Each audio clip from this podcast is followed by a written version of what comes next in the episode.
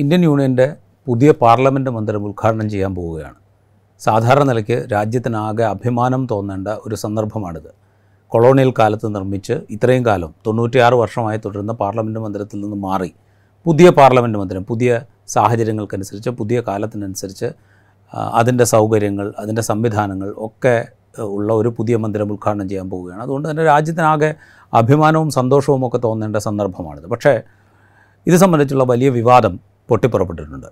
പൊട്ടിപ്പുറപ്പെട്ടതിന്റെ പ്രധാനപ്പെട്ട കാരണം പാർലമെന്റ് മന്ദിരം ഉദ്ഘാടനം ചെയ്യുന്നത് ഉദ്ഘാടനം ചെയ്യേണ്ടത് പ്രധാനമന്ത്രിയാണോ രാഷ്ട്രപതിയാണോ എന്ന തർക്കത്തെ തുടർന്നാണ്. രാഷ്ട്രപതിയെ ഈ ചടങ്ങിലേക്ക് രാഷ്ട്രപതി ദ്രൗപദി മുർമുവിനെ ഈ ചടങ്ങിലേക്ക് ക്ഷണിച്ചിട്ടേയില്ല എന്നാണ് ഏറ്റവും ഒടുവിൽ ലഭിക്കുന്ന വിവരം. അതായത് ഉദ്ഘാടനം ചെയ്യാൻ മാത്രമല്ല ആ ചടങ്ങിലേക്ക് പോലും രാഷ്ട്രപതി ദ്രൗപദി മുർമുവിന് ക്ഷണമില്ല. ഉദ്ഘാടനം നടത്തുന്നത് പ്രധാനമന്ത്രി നരേന്ദ്രമോദിയാണെന്ന് ലോക്സഭാ സ്പീക്കർ ഓം പ്രകാശ് ബിർള അറിയിക്കുകയും ചെയ്തിട്ടുണ്ട്. രാഷ്ട്രപതിയാണോ പ്രധാനമന്ത്രിയാണോ ഉദ്ഘാടനം ചെയ്യേണ്ടത് എന്ന തർക്കം ഒരുപക്ഷെ സാങ്കേതികമായിരിക്കാം. എങ്കിൽ പോലും രാഷ്ട്രപതി എന്നുള്ളത് രാഷ്ട്രത്തിന്റെ തലവൻ സർവ സൈന്യാധിപ പാർലമെന്റിന്റെ പാർലമെന്റിന്റെ ഭാഗമായ പാർലമെന്റ് എന്നുള്ളത് ഭരണഘടനാപരമായി നിർവചിക്കുമ്പോൾ ലോക്സഭയും രാജ്യസഭയും പ്രസിഡന്റും കൂടി ചേർന്നതാണ് പാർലമെന്റ് എന്നാണ് ഔദ്യോഗികമായിട്ട് ഭരണഘടനയിൽ നിർവചിക്കുന്നത്. അതിന്റെ ഭാഗമായിരിക്കുന്ന പ്രസിഡന്റ് രാഷ്ട്രപതി ഈ ചടങ്ങിലേക്ക് ക്ഷണം പോലും ഇല്ലാതിരിക്കുക എന്ന് പറയുമ്പോൾ ഏത് വിധത്തിലാണ് ജനാധിപത്യ പ്രക്രിയയുടെ ഭാഗമായ പദവികളെ പുതിയ ഭരണകൂടം രണ്ടായിരത്തി പതിനാല് മുതൽ ഈ രാജ്യത്തിരിക്കുന്ന ഭരണകൂടം പരിഗണിക്കുന്നത് എന്നതിന്റെ വേറൊരു ഉദാഹരണം കൂടി സൃഷ്ടിക്കപ്പെടുകയാണ്. ഈ പാർലമെന്റ് മന്ദിരവുമായി ബന്ധപ്പെട്ട വിവാദങ്ങൾ ഇപ്പോൾ തുടങ്ങിയതല്ല. ഇതിന്റെ തറക്കല്ലിടൽ ചടങ്ങ് മുതൽ ഈ പ്രശ്നമുണ്ട്. തറക്കല്ലിടൽ ചടങ്ങിന് അന്ന് രാഷ്ട്രപതിയായിരുന്ന രാംനാഥ് കോവിന്ദിനെ ക്ഷണിച്ചതേയില്ല. അദ്ദേഹത്തെ ആ ഭാഗത്തേക്കേ ക്ഷണിച്ചില്ല. പ്രധാനമന്ത്രി നരേന്ദ്രമോദിയാണ് തറക്കല്ലിടൽ ചടങ്ങ് നിർവഹിച്ചത്. തറക്കല്ലിടൽ ചടങ്ങിലും കൗതുകങ്ങളുണ്ടായിരുന്നു. കാരണം വെച്ചാൽ തറക്കല്ലിടൽ ചടങ്ങിൽ ഭൂമി പൂജ നിർവഹിക്കുന്നത് ശൃംഗേരിയിലെ സ്വാമിമാരാണ്. കർണാടകയിലെ ശൃംഗേരിയിൽ നിന്ന് ഡൽഹിയിൽ എത്തിച്ച സ്വാമിമാരാണ് അന്ന് ഭൂമി പൂജ നിർവഹിച്ചത്. അതിനുശേഷമാണ് തറക്കല്ലിടൽ നടന്നത്. അതിനുശേഷം കുറച്ച് കഴിഞ്ഞപ്പോൾ ഒരു സർവമത പ്രാർത്ഥനയും അവിടെ അരങ്ങേറിയിരുന്നു. എങ്ങനെയാണ് ഒരു ജനാധിപത്യ പ്രക്രിയയിൽ ഭരണഘടനയിൽ തന്നെ ഏതെങ്കിലും ഒരു വിശ്വാസത്തിനോ മതത്തിനോ പ്രത്യേകമായ പരിഗണന ഭരണകൂടം നൽകില്ല എന്ന് എഴുതി വച്ചിരിക്കുന്ന ഭരണഘടനയാൽ വ്യവഹരിക്കപ്പെടുന്ന ഒരു ഭരണകൂടം. ഏതെങ്കിലും ഒരു പ്രത്യേക സമുദായത്തിന്റെ ആചാരമനുസരിച്ച് ഭൂമി പൂജ നിർവഹിക്കുക എന്ന ചോദ്യം അന്ന് തന്നെ ഉയർത്തിരുന്നു അതിനുശേഷം ഈ പുതിയ പാർലമെന്റ് മന്ദിരത്തിന്റെ മന്ദിരത്തിൽ അശോക സ്തംഭം രാജ്യത്തിന്റെ ഔദ്യോഗിക മുദ്ര സ്ഥാപിക്കുന്ന ചടങ്ങ് നടന്നു. ആ ചടങ്ങിലേക്ക് ആർക്കും ക്ഷണമുണ്ടായില്ല. പ്രത്യേകിച്ച് രാജ്യത്തെ പ്രതിപക്ഷ പാർട്ടികൾ അതായത് പാർലമെന്റിൽ പ്രാതിനിധ്യമുള്ള പ്രതിപക്ഷ പാർട്ടികളുടെ ഒരു പ്രതിനിധിയെയും ആ ചടങ്ങിലേക്ക് ക്ഷണിച്ചില്ല. ആരെയും പങ്കെടുപ്പിക്കാതെ പ്രധാനമന്ത്രി നരേന്ദ്രമോദി സ്പീക്കർ ഓംപ്രകാശ് ബിർള കേന്ദ്രമന്ത്രിമാരായ പ്രഹ്ലാദ് ജോഷി അടക്കമുള്ള ഒന്നോ രണ്ടോ പേർ ഇവർ മാത്രം നടക്ക അടങ്ങുന്ന ഇവർ മാത്രം സമ്മേളിച്ച ഒരു ചടങ്ങിൽ വെച്ച് അശോക സ്തംഭം അവിടെ സ്ഥാപിക്കപ്പെട്ടു. ആ സ്തംഭം സ്ഥാപിക്കപ്പെട്ട ചടങ്ങിൽ പ്രത്യേകമായി സംഭവിച്ചതെന്ന് വെച്ചാൽ അവിടെ സർവോദ പ്രാർത്ഥന ഉണ്ടായില്ല ഹിന്ദു മതാചാര പ്രകാരമുള്ള ചടങ്ങുകൾ മാത്രം നടന്നു. അന്നും ഇതേ ചോദ്യം പ്രതിപക്ഷ പാർട്ടികൾ ഉന്നയിച്ചിരുന്നു. അതായത് ഭരണഘടന അനുസരിച്ച് ഏതെങ്കിലും ഒരു വിശ്വാസത്തിന് അല്ലെങ്കിൽ ഏതെങ്കിലും ഒരു മതത്തിന് പ്രത്യേക പ്രാധാന്യം നൽകുകയോ അതിന്റെ ഭാഗമാണ് എന്ന പ്രതീതി ഭരണകൂടം സൃഷ്ടിക്കുകയോ ചെയ്യാൻ പാടില്ല എന്ന് ഭരണഘടന നിർ തന്നെ നിർവചിക്കെ എങ്ങനെയാണ് ഒരു മതാചാര പ്രകാരം ഈ ചടങ്ങുകൾ നടത്തുക എന്നുള്ള ചോദ്യം അവിടെ ഉന്നയിക്കപ്പെട്ടിരുന്നു. അതിനുശേഷമാണ് ഇപ്പോൾ ഉദ്ഘാടനത്തിലേക്ക് എത്തിയിരിക്കുന്നത്. ഉദ്ഘാടന ചടങ്ങിലേക്ക് നേരത്തെ പറഞ്ഞ പോലെ രാഷ്ട്രപതിക്ക് ഇതുവരെ നിലവിൽ ലഭിച്ച വിവരം അനുസരിച്ചാണെങ്കിൽ ഇതുവരെ രാഷ്ട്രപതിക്ക് ക്ഷണമേയില്ല പ്രധാനമന്ത്രിയാണ് ഉദ്ഘാടനം നിർവഹിക്കുക. അവിടെ മന്ത്രോച്ചാരണങ്ങൾ നേരത്തെ മുതൽ തന്നെ മുഴങ്ങിത്തുടങ്ങും എന്നുള്ള മട്ടിലാണ് ഇപ്പോൾ വരുന്ന വിവരങ്ങൾ. അതായത് ഇതിന്റെ ചടങ്ങുകളെക്കുറിച്ച് ഇപ്പോൾ പുറത്തു വരുന്ന വിവരങ്ങൾ അനുസരിച്ചാണെങ്കിൽ ഉദ്ഘാടന ചടങ്ങ് നടക്കുന്നതിന് മണിക്കൂറുകൾക്ക് മുമ്പേ തന്നെ അവിടെ മന്ത്രോച്ചാരണങ്ങൾ മുഴങ്ങിത്തുടങ്ങും എന്ന് അറിയുന്നു. ഇത് ഔദ്യോഗികമായ വിവരമല്ല ദേശീയ മാധ്യമങ്ങളിൽ വന്ന റിപ്പോർട്ടുകളുടെ അടിസ്ഥാനത്തിൽ പറയുന്നതാണ്. ഇതുവരെ നടന്ന ചടങ്ങുകൾ അനുസരിച്ചാണെങ്കിൽ അതിൽ ഇതുവരെ പിന്തുടർന്ന രീതി അനുസരിച്ചാണെങ്കിൽ അത് തന്നെ നടക്കാനാണ് സാധ്യത. എങ്ങനെയാണ് ജനാധിപത്യ രീതിയിൽ മതനിരപേക്ഷ ജനാധിപത്യ റിപ്പബ്ലിക് എന്ന് ഭരണഘടനയിൽ എഴുതി വച്ചിരിക്കുന്ന ഒരു ഒരു രാജ്യം അതിന്റെ ഭരണകൂടം ഏറ്റവും പ്രധാനപ്പെട്ട ജനാധിപത്യ പ്രക്രിയയിലെ ഏറ്റവും പ്രധാനപ്പെട്ട പാർലമെന്റ് എന്ന് പറയുന്ന ലോക്സഭയും രാജ്യസഭയും ഒക്കെ ചേരുന്ന ഒരു സംവിധാനത്തിന്റെ പുതിയ മന്ദിരത്തിന്റെ ഉദ്ഘാടന ചടങ്ങിൽ ഒരു മതവിഭാഗത്തിന്റെ മാത്രം ചടങ്ങുകൾ നടത്തുക എന്നുള്ള ക്വസ്റ്റ്യൻ അവിടെ അവശേഷിക്കും. പുതിയ കാലം ഹിന്ദുരാഷ്ട്രത്തിലേക്ക് സഞ്ചരിക്കുന്ന ആർ എസ് എസ് നിയന്ത്രിതമായ ഭരണകൂടം അവരുടെ കാലത്ത് ഇതല്ല ഇതിലപ്പുറവും നമ്മൾ പ്രതീക്ഷിക്കണം എന്നുള്ള യാഥാർത്ഥ്യം അവിടെ നിൽക്കട്ടെ. ഇനി ഉദ്ഘാടന ചടങ്ങിന്റെ തർക്കവിതർക്കങ്ങളിലേക്ക് തർക്ക വിതർക്കങ്ങളിലേക്ക് പോകാതിരിക്കുക. ആര് ഉദ്ഘാടനം ചെയ്താലും പുതിയ പാർലമെന്റ് കൊണ്ട് എന്താണ് ഉദ്ദേശിക്കുന്നത് എന്നുള്ള ചോദ്യം അവിടെയുണ്ട്.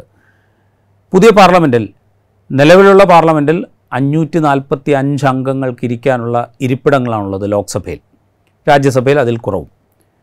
അഞ്ഞൂറ്റി നാൽപ്പത്തി അഞ്ച് എന്ന എണ്ണം തീരുമാനിച്ചത് ആയിരത്തി തൊള്ളായിരത്തി എഴുപത്തി ഒന്നിലെ ജനസംഖ്യാ കണക്കെടുപ്പിന്റെ അടിസ്ഥാനത്തിൽ മണ്ഡല പുനർനിർണയം നടത്തി ആയിരത്തി തൊള്ളായിരത്തി എഴുപത്തി അഞ്ചിലാണ് അഞ്ഞൂറ്റി നാൽപ്പത്തി അഞ്ച് എന്ന അംഗങ്ങളുടെ എണ്ണം തീരുമാനിക്കുന്നത്. ജനസംഖ്യാ വർധനയുണ്ടായി.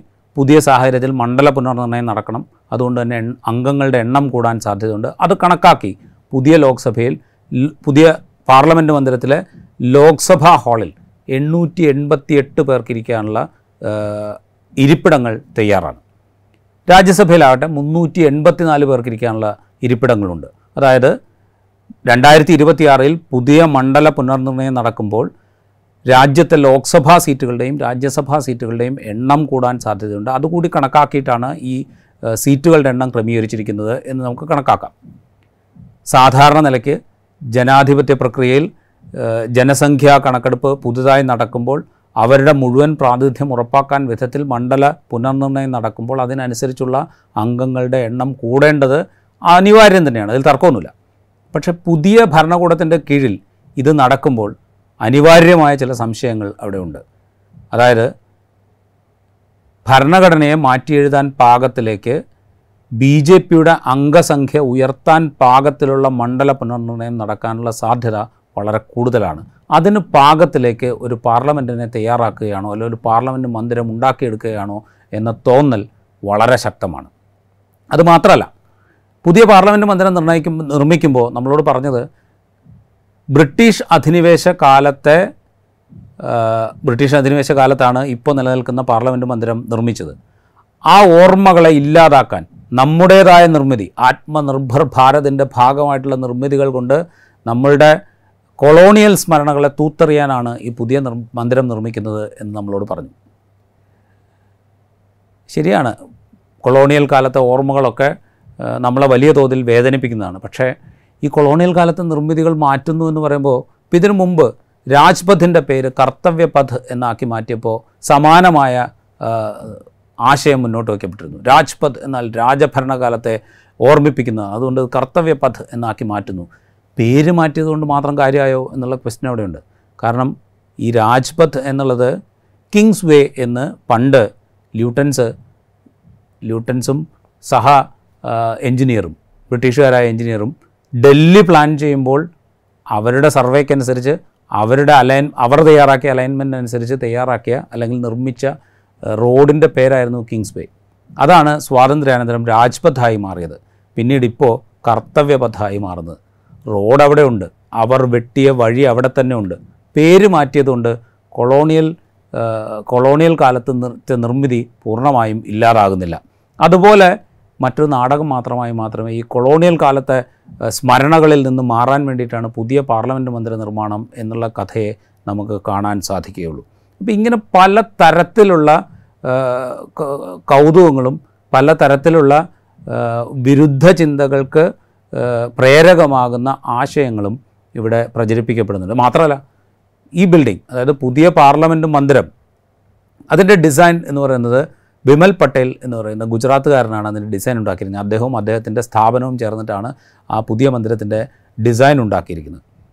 അതായത് കൊളോണിയൽ കാലത്ത് ബ്രിട്ടീഷ് ആർക്കിടെക്ട്സ് ഉണ്ടാക്കിയതല്ല. ഇന്ത്യക്കാരനായ പ്രത്യേകിച്ച് ഗുജറാത്തിയായ ബിമൽ പട്ടേലാണ് പുതിയ പാർലമെന്റ് മന്ദിരത്തിന്റെ ഡിസൈൻ ഉണ്ടാക്കിയത് എന്നുള്ളതാണ് അതിന്റെ സാരം. എന്നാൽ ഈ ബിമൽ പട്ടേലോ? അദ്ദേഹം വേദകാലത്തുനിന്ന് പഠിച്ച ആർക്കിടെക്ചർ രീതികൾ കൊണ്ടൊന്നുമല്ല ഇത് നിർമ്മിക്കുന്നത്. അദ്ദേഹം ഗുജറാത്തിൽ പഠിച്ചു ഗുജറാത്തിൽ സ്കൂളിംഗ് കഴിഞ്ഞു. അവിടുത്തെ ആർക്കിടെക്ചർ സ്കൂ കോളേജിൽ പഠനം പൂർത്തിയാക്കി. അതിനുശേഷം അദ്ദേഹം ഇന്റേൺഷിപ്പിന് പോകുന്നത് സ്റ്റുഡ്ഗട്ടിലാണ് ജർമ്മനിയിൽ. സ്റ്റുഡ്ഗട്ടിൽ ജർമ്മനിയിൽ ഇന്റേൺഷിപ്പിന് പോകുന്നു എന്ന് പറയുമ്പോൾ ആർ എസ് എസും ജർമ്മനിയും ഇറ്റലിയും ഒക്കെ ആയിട്ടുള്ള കണക്ഷൻ ഒന്ന് ഓർക്കുന്നത് നന്നായിരിക്കും. എങ്ങനെയാണ് ഒരു ആർ എസ് എസ് എന്ന് പറയുന്ന സംഘടനാ സംവിധാനത്തെ ഉണ്ടാക്കേണ്ടത് എന്ന് പഠിക്കാൻ മൂഞ്ചെ പോയത് ഇറ്റലിയിലെ നാസി ഭരണകൂടത്തിന്റെ അടുത്തേക്കായിരുന്നു എന്നുള്ളത് നമ്മൾ ഓർക്കുക. ബിമൽ പട്ടേൽ അത് കഴിഞ്ഞിട്ട് സ്റ്റുഡ്ഗട്ടിൽ ഇന്റേൺഷിപ്പ് കഴിഞ്ഞ് തിരിച്ചു വന്നതിന് ശേഷം അദ്ദേഹം ഉപരിപഠനത്തിന് പോയത് ബർക്ക്ലിയിലാണ്. അപ്പോൾ വിദേശ പഠനത്തിന്റെ അടി സഹായത്തോടു കൂടി തന്നെയാണ് ഈ ആർക്കിടെക്റ്റ് ഇപ്പോൾ പുതിയ കെട്ടിടം നിർമ്മിക്കുന്ന പുതിയ കെട്ടിടത്തിന് രൂപകൽപ്പന നിർമ്മിച്ച ആർക്കിടെക്റ്റ് അദ്ദേഹത്തിന്റെ വൈദഗ്ധ്യം നേടിയിരിക്കുന്നത് ഇപ്പോൾ കൊളോണിയൽ എന്നോ അല്ലെങ്കിൽ വിദേശത്തു നിന്ന് കടമെടുത്തതെന്നോ അല്ലെങ്കിൽ അതൊക്കെ മറികടക്കാൻ വേണ്ടിയിട്ടാണ് പുതിയ നിർമ്മിതി എന്നൊക്കെ അവകാശപ്പെടുമ്പോൾ ഇതിന്റെ ഒക്കെ കൂടെ ചേർത്തിട്ടാണ് ഈ അല്ലെങ്കിൽ അവിടെ നിന്നൊക്കെ സ്വാംശീകരിച്ചിട്ടാണ് നമ്മൾ പുതിയ നിർമ്മിതികളും പുതിയ രൂപകൽപ്പനകളും ഒക്കെ ഉണ്ടാക്കുന്നത് എന്ന് നമുക്ക് നിഷേധിക്കാൻ സാധിക്കില്ല. ബാക്കിയൊക്കെ നമുക്ക് കഥകളായിട്ട് ആത്മനിർഭർ ഭാരത് എന്നൊക്കെ ശബ്ദ ക്രമീകരണത്തിലൂടെ പറയാം എന്നുള്ളത് മാത്രമേ ഉള്ളൂ. പുതിയ പാർലമെന്റ് മന്ദിരം അത് ബാക്കി എന്തൊക്കെ പറഞ്ഞാലും കാലത്തിന്റെ അനിവാര്യതയാണ് എന്ന് നമ്മൾ സമ്മതിച്ചാൽ തന്നെയും പുതിയ കാലത്ത് അത് അധികാര കേന്ദ്രീകരണത്തിന്റെ ഇപ്പോൾ നിലനിൽക്കുന്ന നിലനിൽക്കുന്ന രീതിയിൽ എത്രത്തോളമാണോ അധികാര കേന്ദ്രീകരണം നടക്കുന്നത് അതിന്റെ കൂടുതൽ കേന്ദ്രീകരണത്തിന്റെ ഒരു രൂപമായിട്ട് മാറാനുള്ള സാധ്യത അവിടെ നിലനിൽക്കുകയാണ്. അത് ഈ ഭരണകൂടത്തിന്റെ പ്രശ്നമാണ്.